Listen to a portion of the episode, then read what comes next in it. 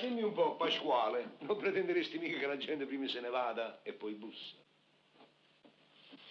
È ovvio, no? Già, ma potrebbe essere qualche cliente.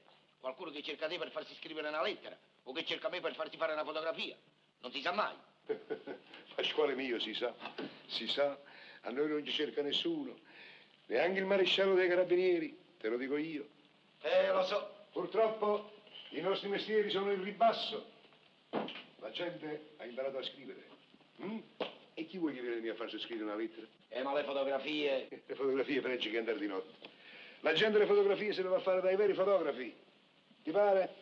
Purtroppo bisognerebbe cambiare mestiere. Io sono nato per fare il fotografo. E quello è stato il tuo errore, Pasquale mio.